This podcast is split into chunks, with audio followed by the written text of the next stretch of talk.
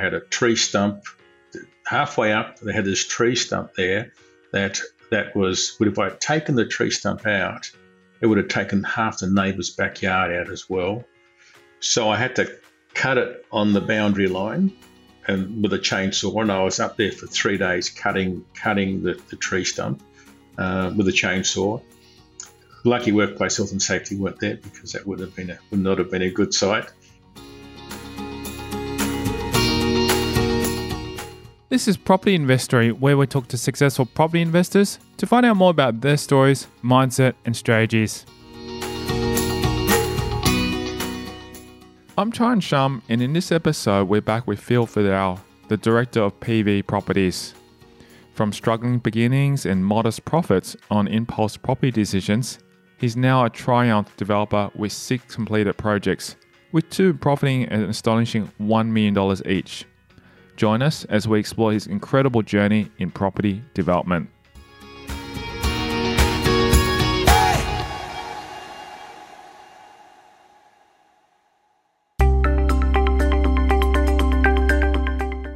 After a thrilling career in the corporate world, Verdouw started to lose the joy he once had for this career path, prompting him to embark on a quest for greater fulfillment. This journey led him to the exciting realm of property development. For me, it was like I, I'd become the global manager. I, I just started losing.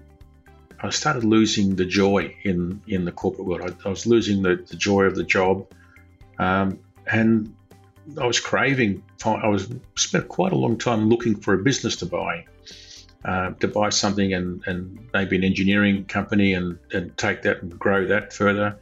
I had a look at some uh, some of them and went through the process of, of doing due diligence on them, um, only to not, not not follow through with it because it just wasn't really what I was looking for. And uh, and I picked up on property development. I thought this is something that I really enjoy doing uh, I, I enjoy the building and construction side of things, so I really wanted to stay there.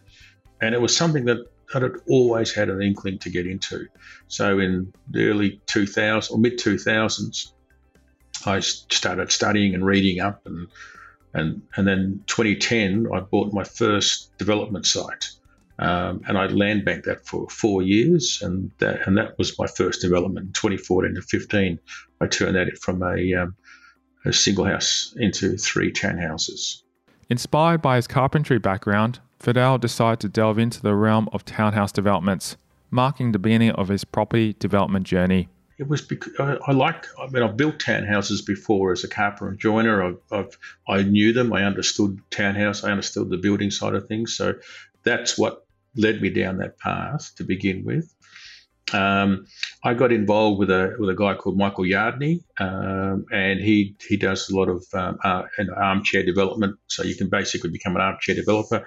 I didn't want to be an armchair developer. I wanted to be the developer. So I I spent time with Michael and did his courses and followed him and followed and spent had meetings with them and they helped me buy this first lot.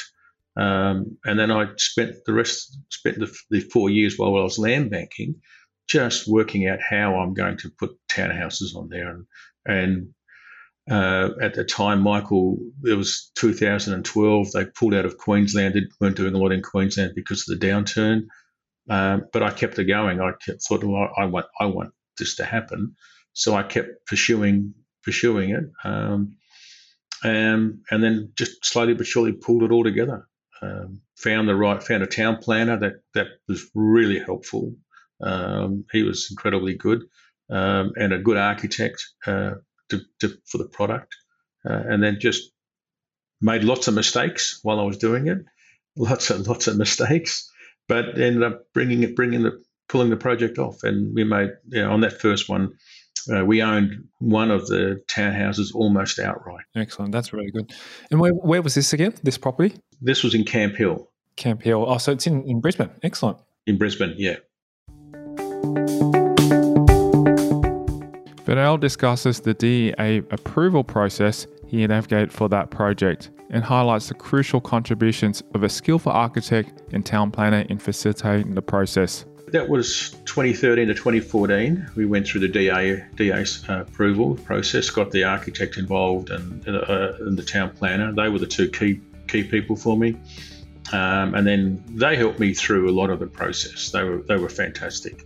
Uh, I was winging it again. Every just because I don't know it doesn't mean I don't go ahead with it. I I wing it and I I find the solutions. I find the answers that I need. Yeah, it's just really interesting because I was just thinking like when you land bank it, even though it's only four, it's four years, which is still a relatively reasonable short time, but um, we we kind of know as developers, it's still going to take it between twelve to eighteen months, depending on which council to actually just get approvals and etc. So there's a lot of time that you just got to have to wait. Unfortunately, there's nothing more you can do um, until then.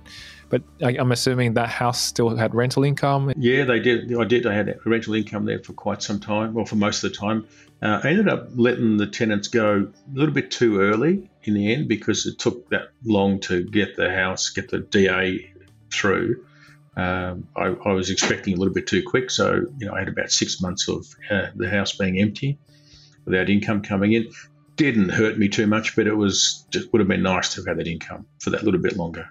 Following the successful sale of his project, Verdouw briefly re entered the corporate realm, engaging in substantial road contract projects. But when I finished that, I went back into the corporate world and just kept working. Went spent some time in Yamba, um, and went down there and uh, lived there for two years while I was working on the Woolgoolga to Ballina upgrade and doing contracts procurement there. Oh, nice yeah, doing some of the major contracts for road sealing and road paving. And what was the reason for jumping back into corporate at that point? Was it?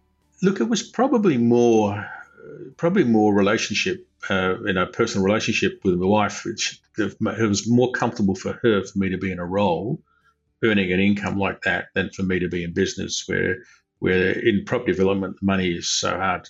It's the cash flow is terrible. Yes, we and you're trying to bring cash in to, to keep things going, it's not, not an easy task. So no, it's always big chunks, you know, and sometimes it might come in, but more than likely, nine times out of 10, it's always going to be delayed. Absolutely. Yeah. So we kind of, as developers, expect that all the time. it's a real juggling, real juggling uh, act in, in, in property development. So, and look, she would have liked me to stay in that. And in the end, I couldn't do it anymore. I, I, I'd, um, I come back from from Yamba back to Brisbane. Um, spent nine months with uh, Hastings Deering doing procurement there, with with Hastings Deering in their cat equipment.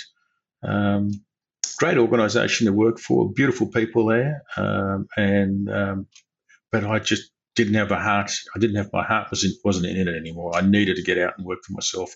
And in the end, I just said, "Look, I've got to do it. I was out of work for a bit because I was made redundant um, in between hand between times, and trying to find work as a, a, guy in his fifties was not an easy task. So it was a it was like it convinced me that I needed to go back and I needed to go out and work for myself. Yeah, make my own way in the world. Yeah. Verdouw's venture into property development took a significant turn when he became part of Rob Flux's property developer network, ultimately guiding him from a scattered learning approach to a focused and successful strategy. Well, I joined um, Rob Flux's property developer network. I did a few more before him. I did um, Mark Rolton's Conclave. I've done a, uh, so I've done some study. I, I bought um, bought some manuals from other from other educators out there, um, and just kept teaching, learning, and learning as much as I could about property development. Yes. In the end, I, I I'd done Mark Rolton's conclave, got home that weekend, and thought, great. It was a great course. It was great, but something missing out of it for me. Uh, I needed more, um, and I needed someone who could actually be be have my back as I'm going through the process. Uh, and so I joined Rob Flux's group, uh, and I, he got me really focused. I was, I suppose, what I was, I was a little bit too too scattergun approach before Rob, and I was looking at subdivisions, and I was looking at townhouse sites, and and and I wasn't really settling down on anything. So I wasn't achieving anything. I wasn't getting any, any I wasn't winning any projects or, or securing any projects, any sites, I should say. Um, Rob got me focused. He, he narrowed me right down, and I focused on just one specific strategy, um, still on subdivisions, but just one into twos, one into threes, and that's all I focused on. And then I got my, I've picked up my first project, and then my second, and then my third, then my fourth, and then my fifth, and and you know, and it just kept on snowballing from there. It's amazing what focus does, isn't it? it was just get, getting your mind, and when you have a scattergun approach, it's so hard to secure anything. When you said scattergun, what what do you mean? Like, were you applying for different types of deals all the time? Exactly. Yeah, it was like a, a deal will come my way. I'll be going, oh, that looks interesting. I'll try and I'll do a feasibility on that. Then I, a deal on another style of development would come, or another strategy of development, and I would look at that. And I think, oh, I'll try that, and I'll do a feasibility on that. But I, I could never make any of them work. I could never, and I could never find the right price to to, to secure these projects one of the things I've learned too in this pro whole process, you, you, turn over so many sites before you find one that works. Yeah, very true. One that works for me won't work for another developer. One that works for another developer won't, you know, doesn't work for me, and and so on. So it, it two developers will have two different mindsets and two different views on how to look at a, pro, a site, and they'll see it differently. Um, and you, know, you just you just turn them over. I turn them over quickly it's really important that you look at it and find reasons not to do it. Um, and if you can't find any reasons not to do it, then you, you take it to the next level. Yeah, that's excellent. And I think that's that's the it's like filtering. Like if you don't filter anything, especially on the internet nowadays, if you don't filter anything, you end up just getting bombarded with all this information and you to become overwhelmed, scattered, and then you go, what am I doing?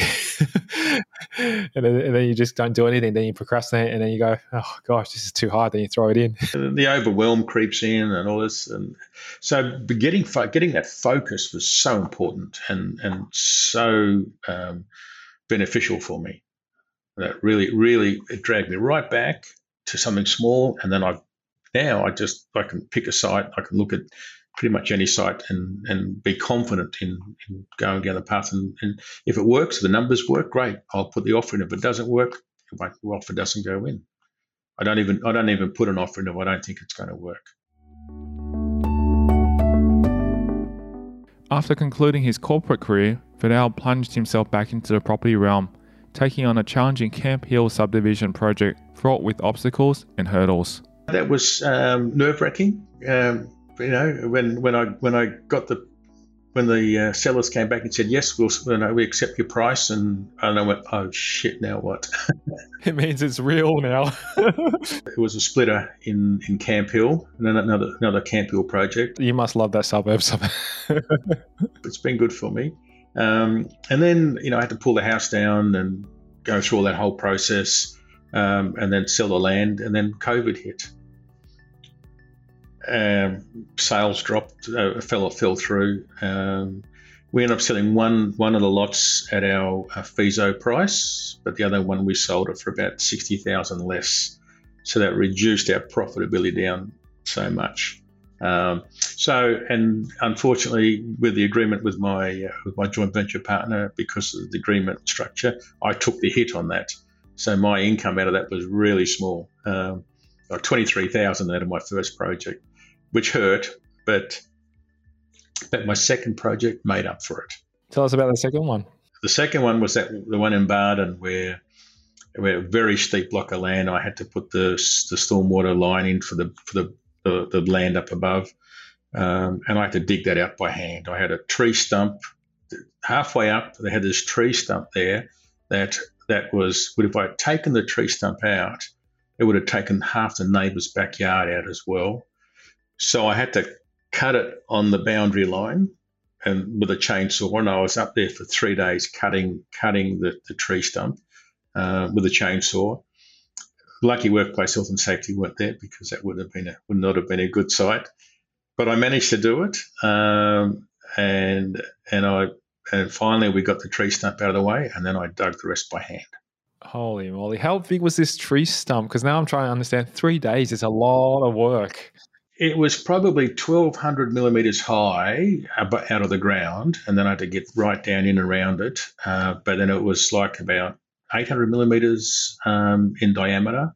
That's huge. So it was a big tree. Um, most of it had been cut away by by the arborists, um, so I could put the drain up there. Um, but I still had to get that half that stump out, uh, and I had to cut it along the boundary. Um, and I went through 12, 12 chainsaw blades, try, trying to get through it all. I would have imagined. and you couldn't even get any machinery in there besides the chainsaw? Could not. The, the biggest machine I could get in was an eight tonner, and the eight tonner could only just touch the uh, the, the tree stump. So I couldn't even if it if it pulled it out, it, it, it would have pulled out the whole thing and, and half the neighbour's block backyard, which would not have been a good thing. I'm always just trying to picture how it looks like. I had planks around it um, to, to, to, to, stand on, but no no no no handrails, no scaffolding. Look, it was it was like get in, get it done, make it happen. Verdouw delves into the formidable challenges he encountered during his second project and the determination he summoned to overcome them. We had some some um, frightening bits in this one. I was I'd, I'd already invested forty thousand dollars of my own money in this one, um, and then and then only to be told that we went through uh, Risk Smart and it got knocked back in Risk Smart because of, there was water, there was overland flow on the road. Um, and then I found out that the overland flow was 800 millimeters deep. And I went, oh my God, how am I going to make this work? Uh, and I started having little, little heart attacks, little mini heart attacks. Oh, palpitations. I went and had a chat to a couple of different town planners. We, we I talked about it and we, we realised that it was it was code accessible. Um, went through the resubmitted it through the process, and within a month it was passed. It was the DA was approved. That worked out well then. Yeah, because there were already houses upstream from this that were up, up the road that were would have gone through the same, and they and, and they were all, all, all approved and so on. So so the the block itself was dry. It was just the road that had the overland flow on it.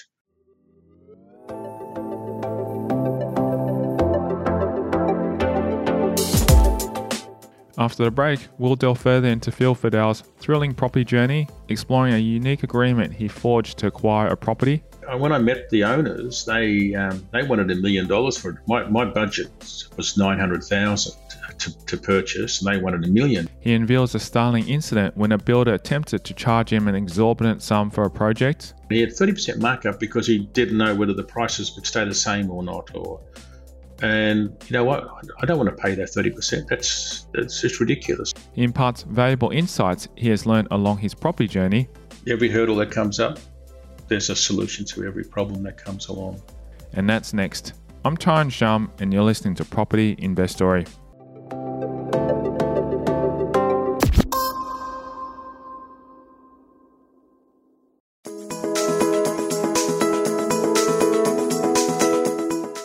Verdouw shares a memorable story of his pursuit of a property beyond his budget and the unconventional agreement he forged with the property owners to make the purchase.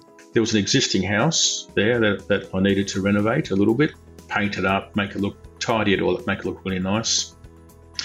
But the deal was interesting. Uh, when I met the owners, they um, they wanted a million dollars for it. My, my budget was nine hundred thousand to, to purchase, and they wanted a million. And I said, so I said, look, I'm I'll go away and I'll come back and talk about it. I'll see what I come up with the strategy.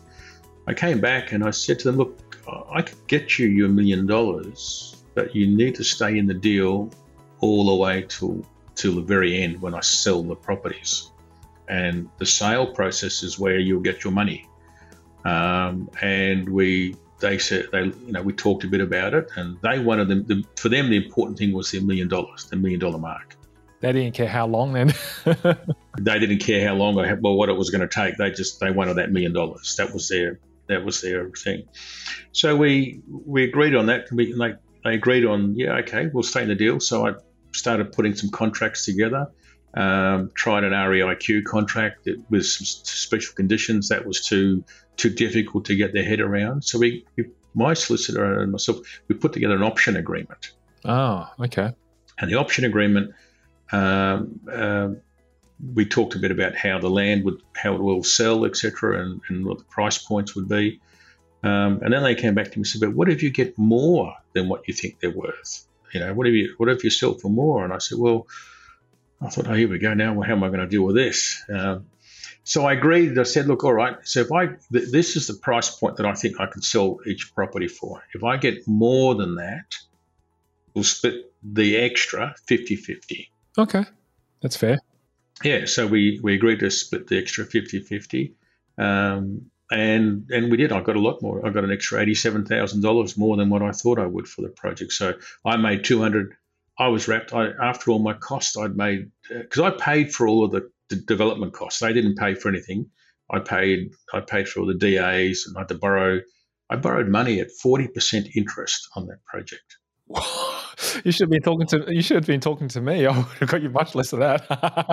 one of the loans was forty percent, the other one was twenty percent. Uh, I liked the twenty percent loan; that was much better. Yes, yes. It was unsecured funds, uh, and they were they were just on the strength of me delivering a project and making it work.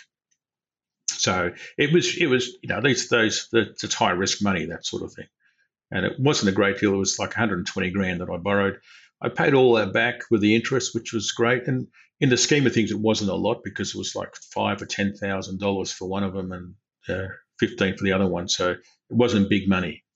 Um, and and then I um, yeah I sold it and I made two hundred and twenty thousand profit out of it. Fantastic.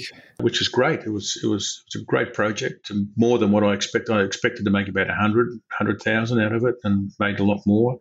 So I was pretty happy with that. That's great. How long was that project for? That went for about six months. That's pretty fast. the one thing that really hit me in the end, or got me in the end, was the um, was the plan sealing. That took a lot longer than I expected. Right? That took eight weeks, and that that the the sellers were really stressed out about it. I was stressed out about it. The council, I couldn't run, I couldn't hurry the council along. Uh, I tried to. I got my solicitor to write to them and see if they could hurry, if we could help and make things go quicker big mistake on my part. Never do that again. yep, they end up uh, ignoring it and just making things longer. So, so I just pulled my head in and, and let the process take its take its course. Verdouw proudly reflects on his remarkable track record at PV Properties, recounting the six profitable projects he has successfully completed, including million dollar triumphs and strategic makeovers. Um, successfully completed uh, six projects. Just yeah, six projects. Um, two in Bardon, um, uh, two the two in in Camp Hill, one in Wynnum, uh, Cannon Hill, and one in Rochedale South. Um, yeah, so there and we you know profitability on on one of the other Bardon ones was over a million dollars. One in Rochedale South was over a million. Um, the one in Cannon Hill was three hundred thousand. Um, so they were they were really profitable projects. They're selling at the right time in the market. Um, now we've got uh, the, the, splitter in in uh, Brighton on Flinders Parade on, on the water. Um, that's a, one in Coorparoo, which is a um, subdivision and a high-end home and a renovation of the existing home. Um, we've got a subdivision in Waterford West uh, 17 lots, which is in for DA at the moment. Wow, that's big. I've got a six lots in Cornubia, but I'm holding that at the moment. I'm turning that one into a childcare centre. So that's that. That'll be that's a really good one. And then we've got another project we're doing due diligence on at the moment, which is up in Kenmore Hills for further 16 lots. Uh, but we're looking at that one and to turn that one into townhouses instead. So I think that would be more favourable with council. Despite the challenges Verdouw has already shared, he emphasises that the most challenging moment he encountered in his property development journey was one that occurred in the past year. I think the the the, the hardest one or the, the most challenging one has been the last 12 months with the high inflation and construction costs. Oh, okay. Tell me about that. I mean, I knew there was construction cost rises coming, and I was mo- monitoring all of that. But what I the, the build prices that were coming back were just astronomical for what we were looking at. Way like almost double what what I was what I'd previously built, um, and were for the same sort of product, and they were coming in incredibly high. So we've had to do a lot of work and delay the projects. So the delaying the projects has cost us money in in interest, holding costs. So that's that's been expensive. Um, and and it's we've had to read and refinance as well. So the the main lender, the senior debt, they wanted they decided that, that after 12 months they wanted out, and fair enough. So I had to refinance those as well. So that's costly. Um, uh, those sorts of things have been probably the it's been the toughest year because of high inflation, the market turning, um, and making sure that the projects stay profitable. That's that's the key. Is, is is that you keep working them and keep working them until uh, until such time as you bring them back on on track and, and they remain profitable. Verdouw shed light on a valuable lesson he learned from this challenge, underscoring the significance of selecting the right builder to collaborate with.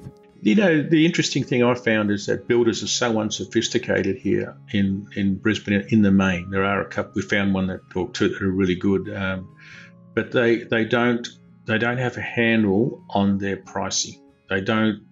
They they just they get a price from a from a supplier and just pass it on, and they don't check it. They don't they don't assess it for its for for for its sensibility or not.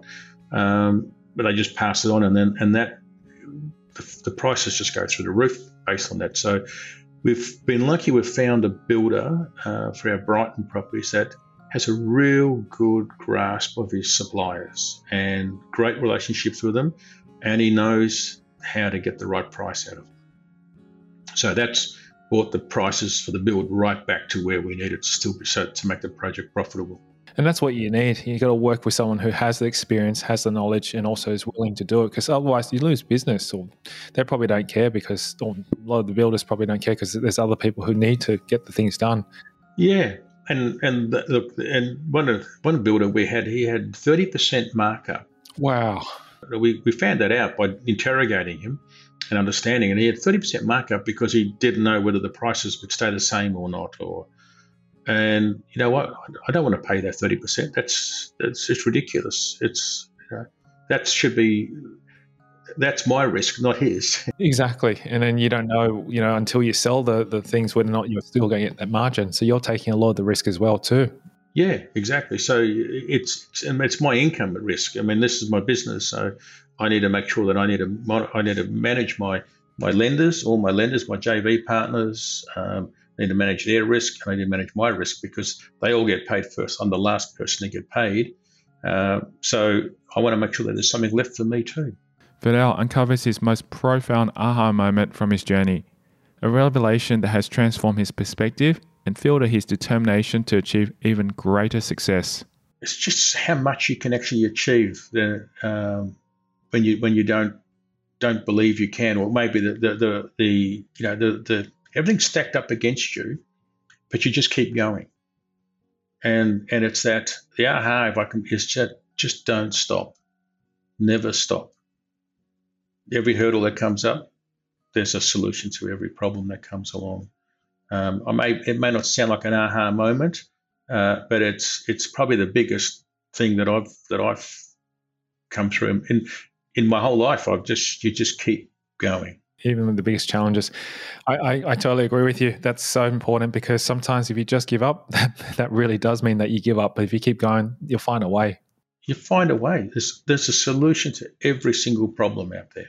Verdouw reflects on the impact of meticulously studying property development manuals and integrating valuable lessons from his experience working in larger engineering companies on his property journey. Matt Jones, I bought his um, manuals, property development manuals, just back in 2017. I bought his manuals.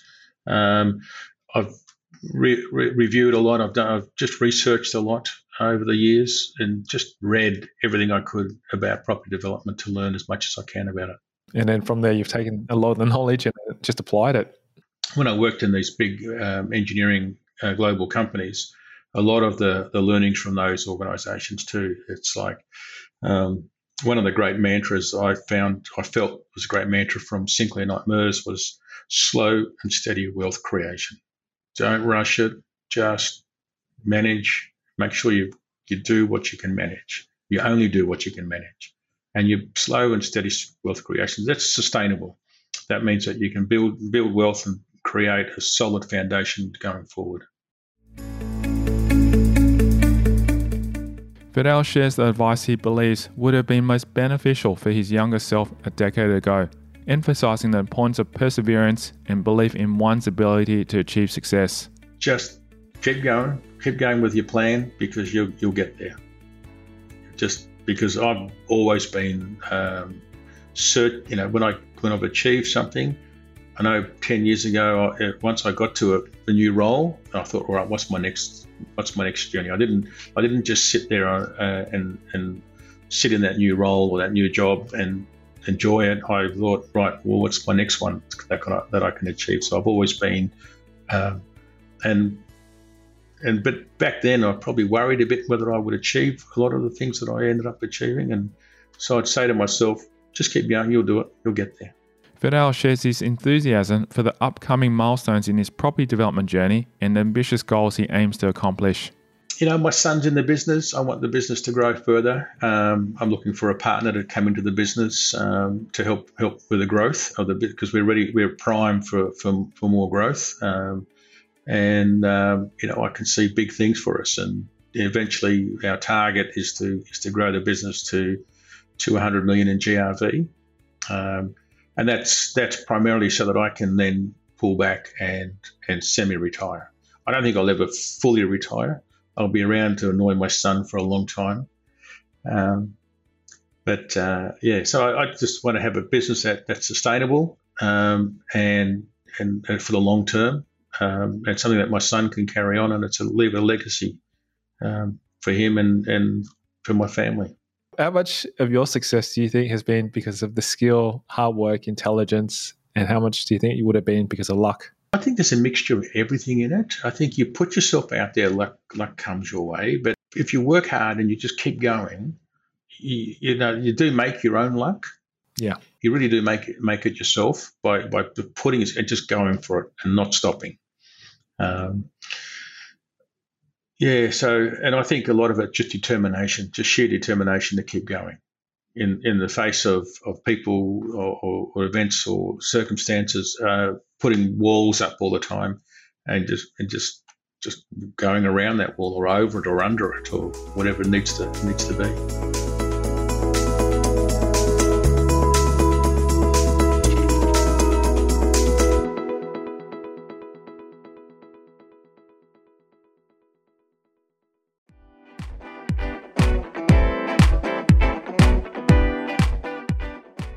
Thank you to Phil Verdouw, our guest on this episode of Property Investory.